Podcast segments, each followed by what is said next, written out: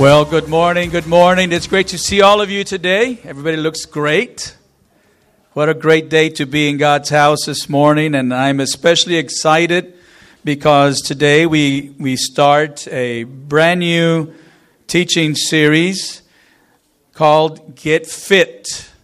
Get Fit. And so we're going to be looking at several verses in God's word today as we discover some areas in which I believe uh, God wants us to be spiritually or uh, physically or financially, relationally uh, fit.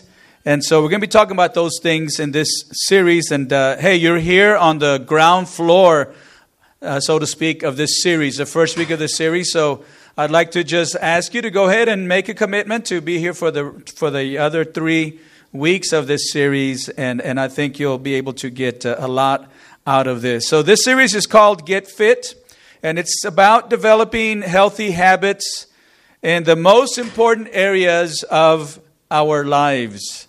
And so, we're starting today with the, uh, the area of spirituality, getting fit spiritually. And as I just said, we'll also talk about getting fit physically, financially, and, and other areas of importance. Now, we're going through this series because it's still the beginning of the year, 2019, and at the beginning of every year, people make New Year's resolutions to try to improve their lives.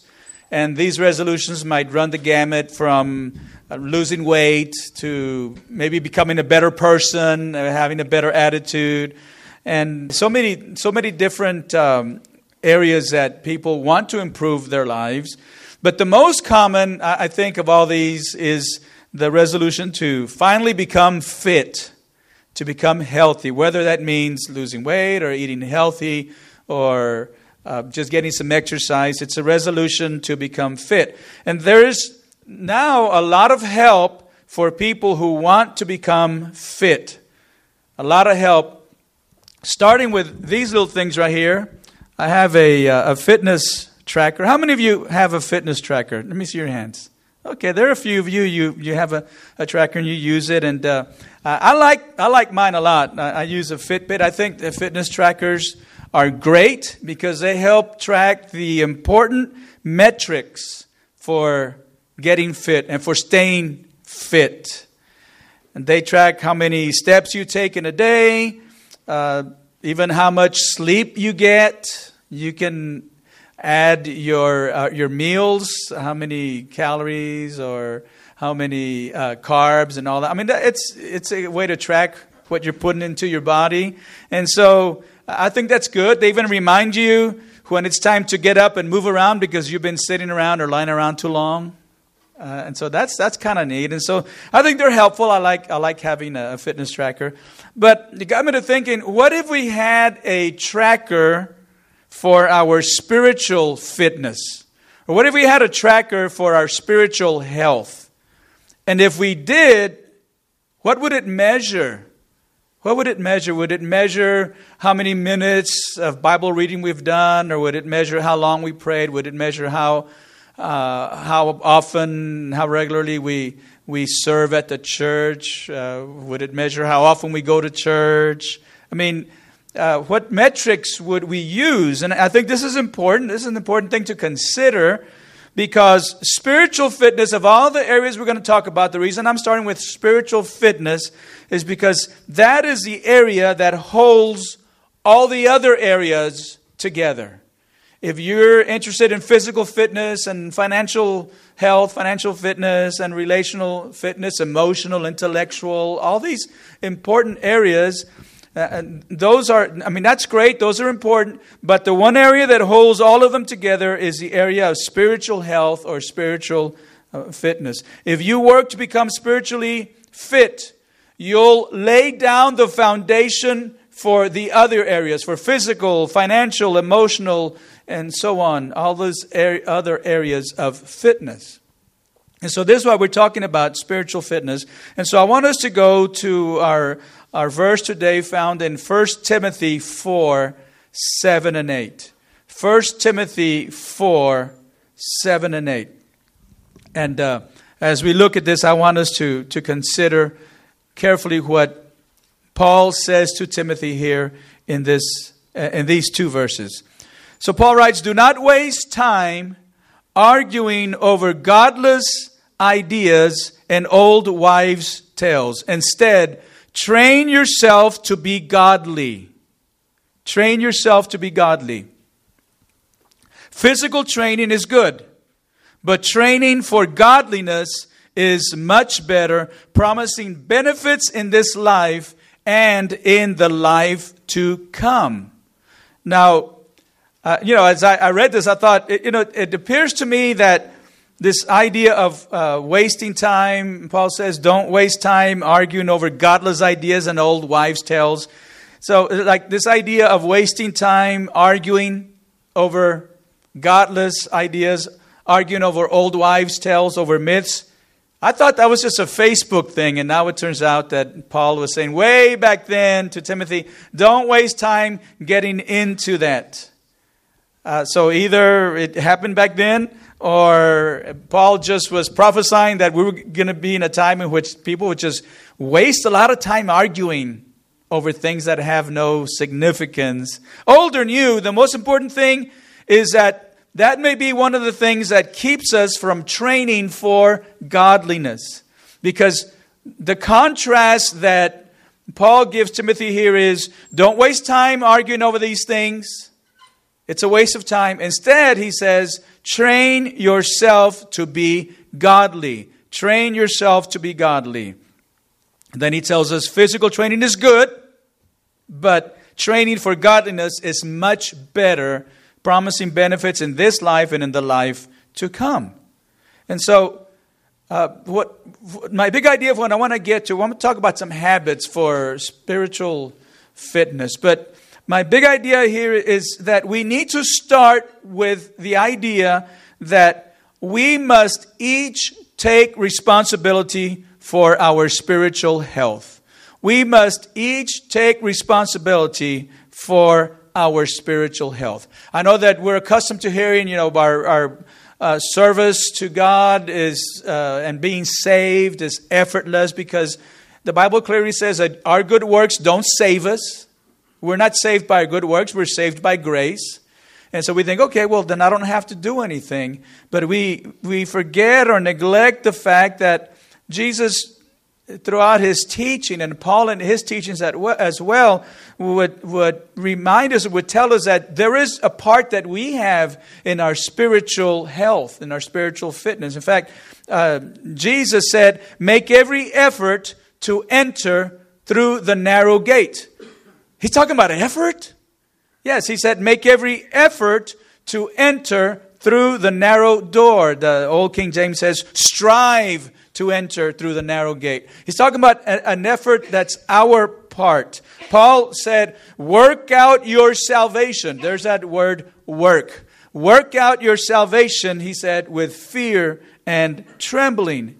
And so there's a part that we have to do. Now we know that God is, is invested in our spiritual health. We know that God sent his son to die for us, a death that we deserved.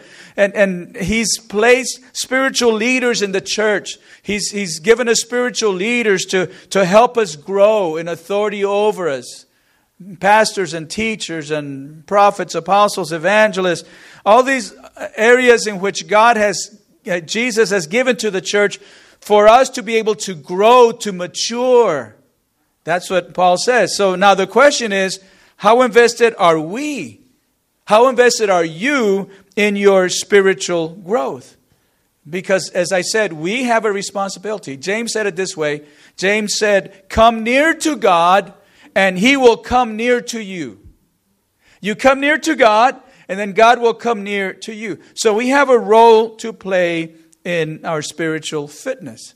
Now, we're, we're talking, this series is, is uh, called Get Fit Developing Spiritual or develop, developing healthy habits rather for life. And so we want to talk about some habits that would help us uh, take this step or take some steps toward our spiritual fitness. And uh, the first one is this I'm going to give you four today, four habits that you can incorporate into your life that will help you in your spiritual fitness. The first one is this give God the first part of your day. Give God the first part of your day. And so this has to do with having regular daily time with God in prayer and Bible reading. Now, the reason I say give God the first part of your day, I really, I really believe that, you know, I thought about saying, well, just give God the best part of your day because some of you are night people and that's the best part of your day. And I get that. And, and if, if that's the way it works out for you, fine. But I really want to encourage you to give God the first part of your day because the first hour of the day for you, the first hour of your day, is the most important hour of the day.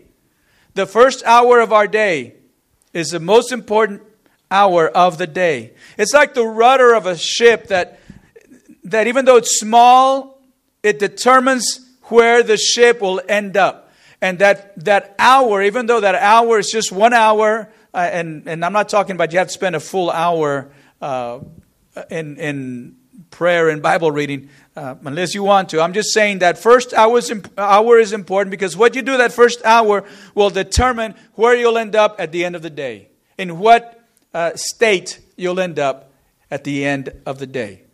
How many of you, how many of you are not morning people? Let me see your hands. Just, just embrace it. Just accept it. You're not morning people. Okay, how many of you, and, and I guess it's not necessarily going to be half and half. I guess you could be, you know, like a little bit of one, more of the other, but I'll ask it anyway. How many of you are morning people?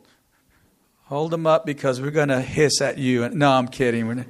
Those are the, you're the ones that people don't understand and sometimes don't like. But, but uh, some of you are morning people. But you know what? It, here, here's the thing. It really doesn't matter if you're a morning person or not, because whether you get up at 5 in the morning or 10 in the morning, what you do that first hour when you get up is what determines the direction of your day. Now, I want to encourage you to give God the first part of your day. And again, I'm not talking uh, necessarily a whole hour. I'm just saying the first part of your day. And we have many examples throughout Scripture about this, from the Old Testament to the New. We know that Jesus got up early, regularly. I know you're going to say, well, he was the Son of God. but I, I think it was giving us the example of how we should start our day. But uh, let's look at the Old Testament. Let's look at, at the book of Genesis. In Genesis 19.27, we read about Abraham, that he got up early that morning. Look at this. He got up early that morning and hurried out to the place where he had stood in the Lord's presence. Okay, so l- look at these key words. He got up early in the morning and he hurried out to the place because that was where he had stood and he was to do it again in God's presence. Why is this significant? Because most of us get up, and even if we get up early, we don't necessarily hurry to be with God. We take our time right? Roll out of bed. What's the first thing you do? Reach for your phone, right? And and you start with your phone. You're in no hurry to get to spend some time with God. Now, I think the word hurry tells us that that was a priority with him. He hurried to be with God. The psalmist said this in Psalm 143, verse 8 Let me hear of your unfailing love, what? Each morning, for I am trusting you. Now, this is important. Show me where to walk. Show me where to walk. How many of you think you can find some benefit if you pray every morning and ask God, Lord, show me what to do today? I have a decision to make, or just at my job. Give me wisdom. Show me where to walk. And it started with the psalmist hearing from God every morning. He was setting the course of the day by meeting with God in the morning. You can set the course of the day at night, I guess, for the next day, but it just makes more sense for me. Set the course of the day in the morning by spending time with God. So, again, I ask you, how are you, uh, or uh, about spending time with God, or how are you spending the first part of the day?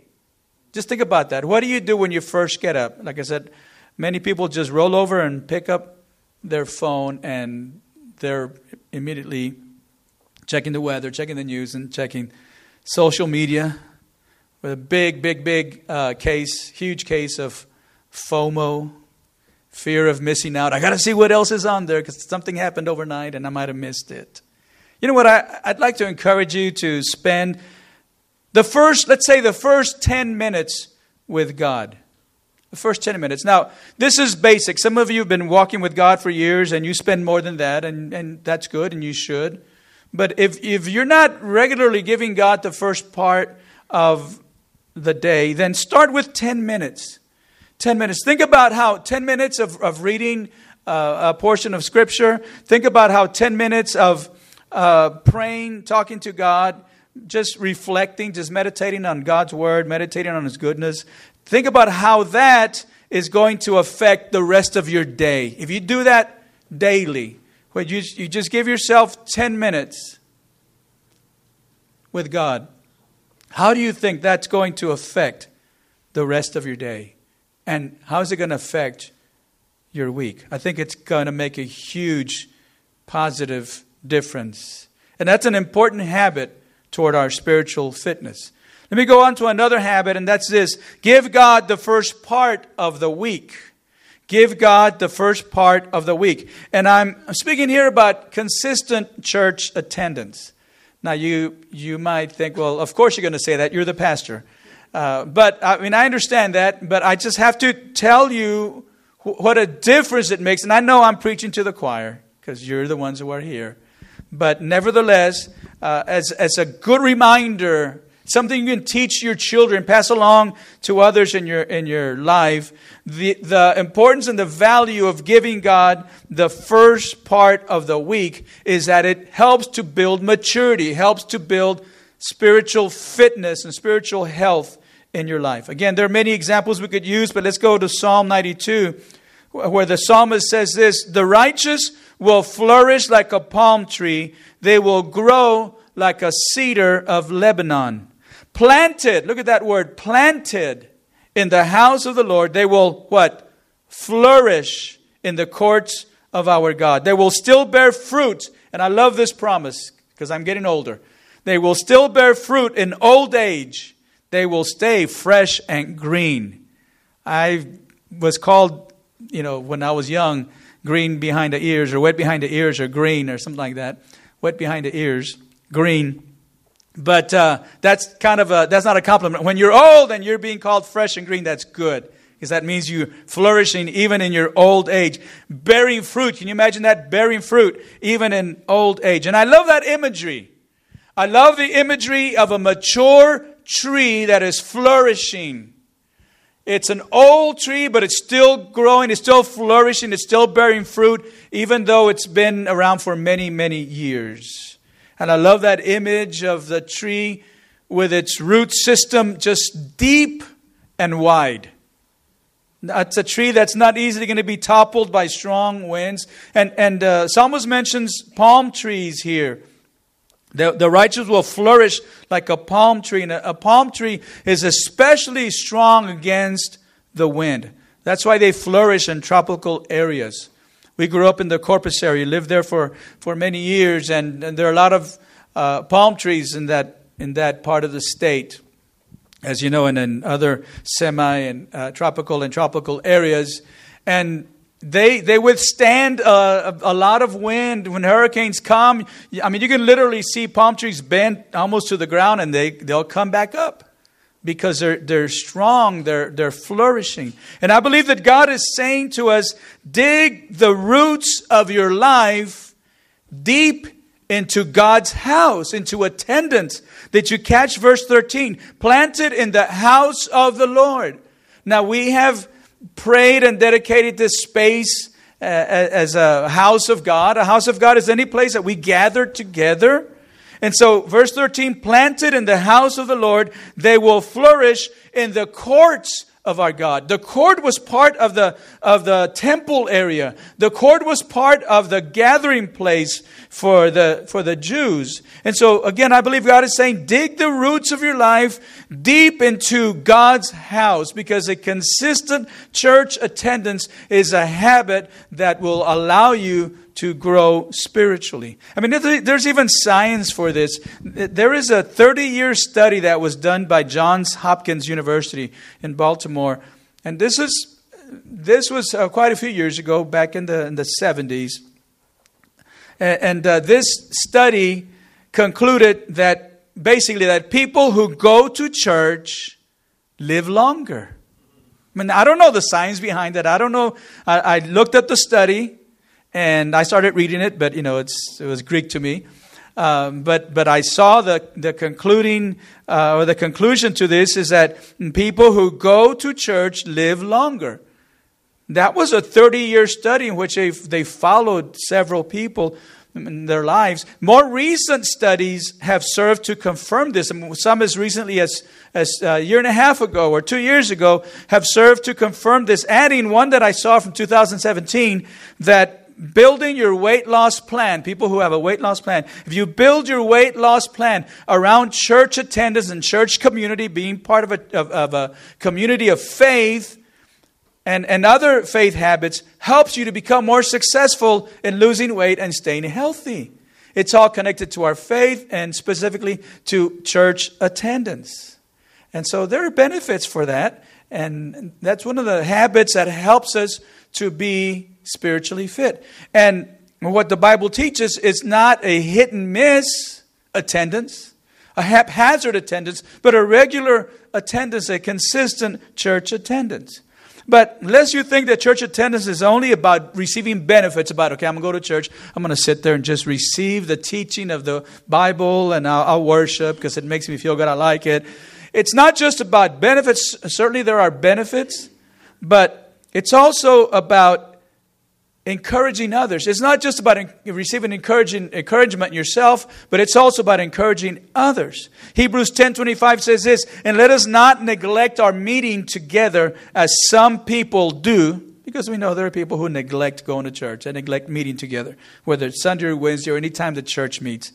But the writer to the Hebrews says, Let us not neglect our meeting together as some people do, but encourage one another, especially now that the day of his return is drawing near. And so it's not a, a matter of just coming to receive encouragement, but it's also coming to encourage others. When you come and you meet people and you talk and you worship together, that's encouraging. When I see you, I'm encouraged. When I don't see you, I'm discouraged because I didn't see the, I didn't see people that are important to me, people that I love. We encourage each other just by being here.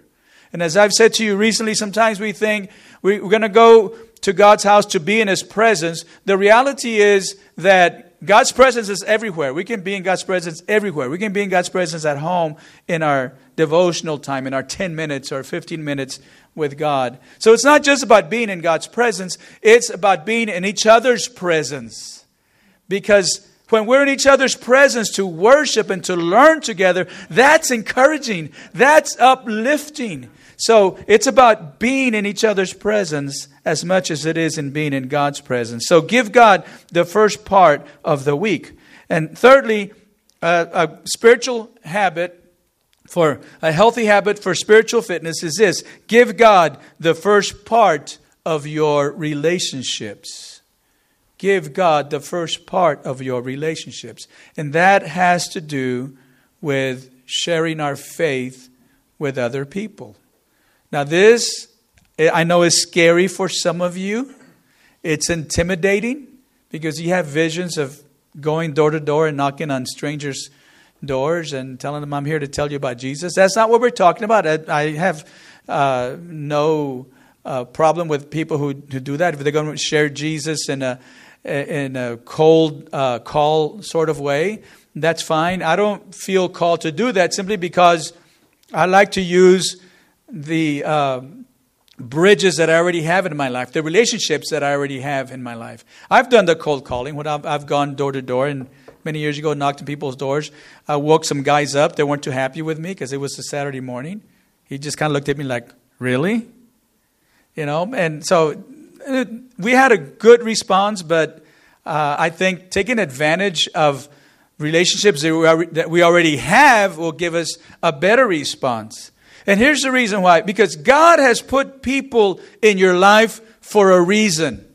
He has placed people in your life for a reason. Every family member, every coworker that you have, every neighbor, if you if your children are in sports and and you have a network of parents that y'all gather together when your kids are playing, you know, they're practicing or they're competing uh, at, at your job, wherever it might be, God has placed them there for a reason. And that reason is for you to have an opportunity to invite them into a relationship with God.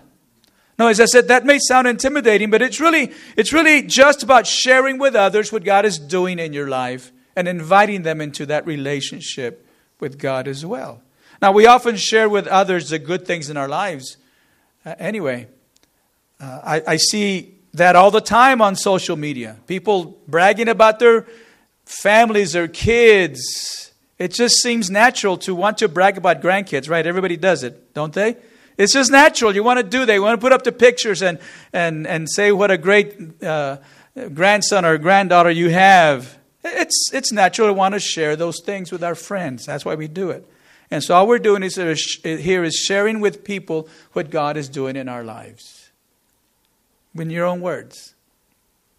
We, we have so many examples of this again in Scripture. In the book of John, chapter 1, we read the story of how Peter's brother Andrew, who previously had been a follower of John the Baptist, began to follow Jesus. And so Andrew went and found his brother Peter, Simon Peter, and told him, Guess what? We have found the Messiah. We have found the Christ. And then John 1:42 says that Andrew brought Simon to meet Jesus. That's all it is. You bring someone with you to meet Jesus. It's about bringing someone with you to meet Jesus. It's about bringing someone with you to the church to have an opportunity to hear about Jesus. And if you do that, we, and I've, I've said this many times over the years, we'll partner with you on this. If you bring your friends, if you bring someone, hey, just come to this church. It's kind of weird. They meet in a cafeteria. But just come and see. And, and, and I think you'll like it. Uh, now, our promise is that we'll prepare, we'll, we'll get prayed up, we'll prepare the music, we'll prepare my message, we'll pray, we'll ask God to, to touch hearts, to change hearts, and, and we'll be partners in that way. If you give God the first part of your relationships and bring someone with you, we'll do our part to present the gospel and to invite people into a relationship with Christ. And so, you don't have to go, I'm not saying go into your workplace and take out a megaphone and say, hey, everybody, come to church with me. I had a, a, a student back when I was teaching, a student, high school student, and, and she loved her church. I, I can't complain about that. I, I just thought it was funny because she was with her friends and she says, I just want everybody to stop going to your church and come to my church because my church is the best. They were like, Hmm. But I mean, she was excited about her church. She's high school, high school kid, you know. She didn't really maybe articulate it the best way possible. That's not really what I'm asking you to do. I'm just saying, look, look for opportunities to invite your friends, people that you already have a relationship with. Colossians 4 5 says it this way Live wisely among those who are not believers Listen to this. Live wisely among those who are not believers and make the most of every opportunity. Make the most of every opportunity. So again, God's not expecting you to go into your job tomorrow and start shouting to everybody, you need to come to my church. No, just look for opportunities and make the most of those opportunities. Now, what are good opportunities? You know, when people start talking and you listen to the conversations or you're having a conversation with them and they talk about one of three things. They talk about how they're in some kind of tension or they're in trouble or they're in transition. Those are opportunities. If they say there's, there's tension between, between your, your friend and, and her husband or your friend and his wife, or there's tension between the parents and the kids, then that's a good time to say, hey, why don't you come to church and, and uh, you know, let's seek God on this. Or they're in trouble. They're in some kind of legal trouble or they're in some kind of financial trouble and, and they're talking about how they're in trouble. That's an opportunity. Or they're in transition. You know what? I just moved here from out of town and I'm looking for a church. Or I just moved here from out of town and I, you know, I don't know anybody here. They're in some kind of transition, or they're saying, I feel like um, I need to look for a new job, and it's hard for me because I've been here for a long time, and but I feel like it's time to leave this job. That's kind of they're in transition. So if there's some kind of tension or trouble or transition, those are opportunities to invite someone to meet Jesus. So give God the first part of your relationships. And finally, today, give God the best part of your energy. And we're talking about serving God's people. Because coming to church regularly is important, but it's not all about attendance alone, as I said earlier. It's also about serving others. Sometimes we give the best part of our activities, or the best part of our energy, rather, to other activities. So when Sunday comes, we're too tired to come to church. Because we've been with the kids and the baseball fields, the soccer fields, uh, lessons here, lessons there, and that's fine. But we give our best energy to those things, and then we don't have any energy to come to church and to serve God's people at church. If we do come to church, we just barely make it and we're falling asleep.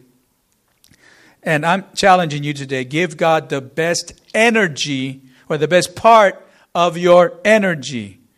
Give God the best of your energy first, and I believe you'll still have energy for other activities. We have many volunteers here at Solid Rock Church who give God the best part of their energy.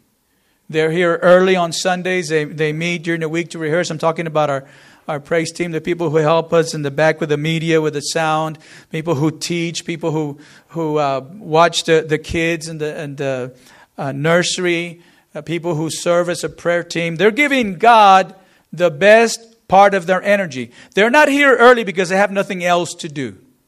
I know they would like to be able to to sleep in maybe a little bit more on Sundays. This morning I, asked Martin to help me because uh, the van didn't start. We bring all our stuff from, from our other location over here in the van. And I think it's a dead battery. So I called him and I said, Do you mind bringing your truck over here? He's just here for the weekend. You know, you know he's just here for the weekend. Oh, he's over here, sorry. And I said, "Can you bring your truck over? I'm gonna we're gonna transfer everything from the van to the truck." And and it was cold out there. He was smart. He was wearing gloves. I wasn't, and my hands were just cold. Just a few minutes. It was still freezing. Just trans- transferring stuff over. Why are we doing this? Why do our volunteers meet on Thursdays, uh, the praise team, and uh, or whenever we call another meeting, another training, whatever it might be? What's the secret of all the volunteers that we have here at Solid Rock? I think the secret is that they know that everything they're doing is not a waste. What they're doing has eternal value. That's what training for godliness is about. Something that has, godliness has eternal value. It has value, Paul said, here on earth, here in this life, and in the next life as well. And so, I love this verse, 1 Corinthians 15 58. This is one of my uh, favorite verses, one of my life verses. This is what I I challenge myself with, where Paul says, Always give yourselves fully to the work of the Lord, because you know that your labor in the Lord is not in vain. Give yourself fully to the work of the Lord. I read that and I think, God, am I giving myself fully or just partially? Am I devoted to serving you or am I just kind of dabbling in it? I want to challenge you to give God the best part of your energy in serving God's people because you know that your labor in the Lord is not in vain. Now, you might wonder, I wouldn't know where to serve. I don't know where to serve. Well, what is your heart drawn to? Is your heart drawn to to children, then you can maybe help to teach children or, or, or, care for our children in the nursery. Is your heart drawn to meeting people? Are you friendly? Do you have a great smile?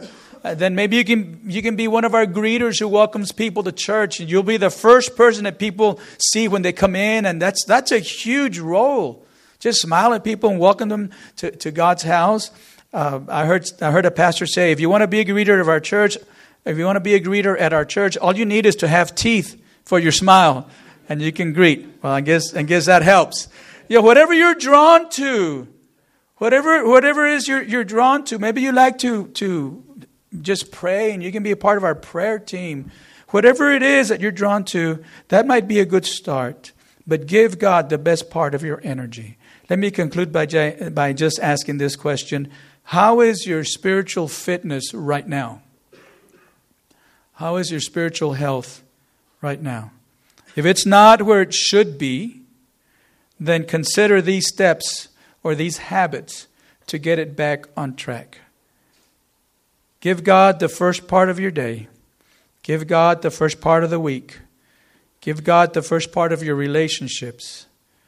And give God the first part of your energy. But don't just consider them, but begin immediately, tomorrow, to put them into action.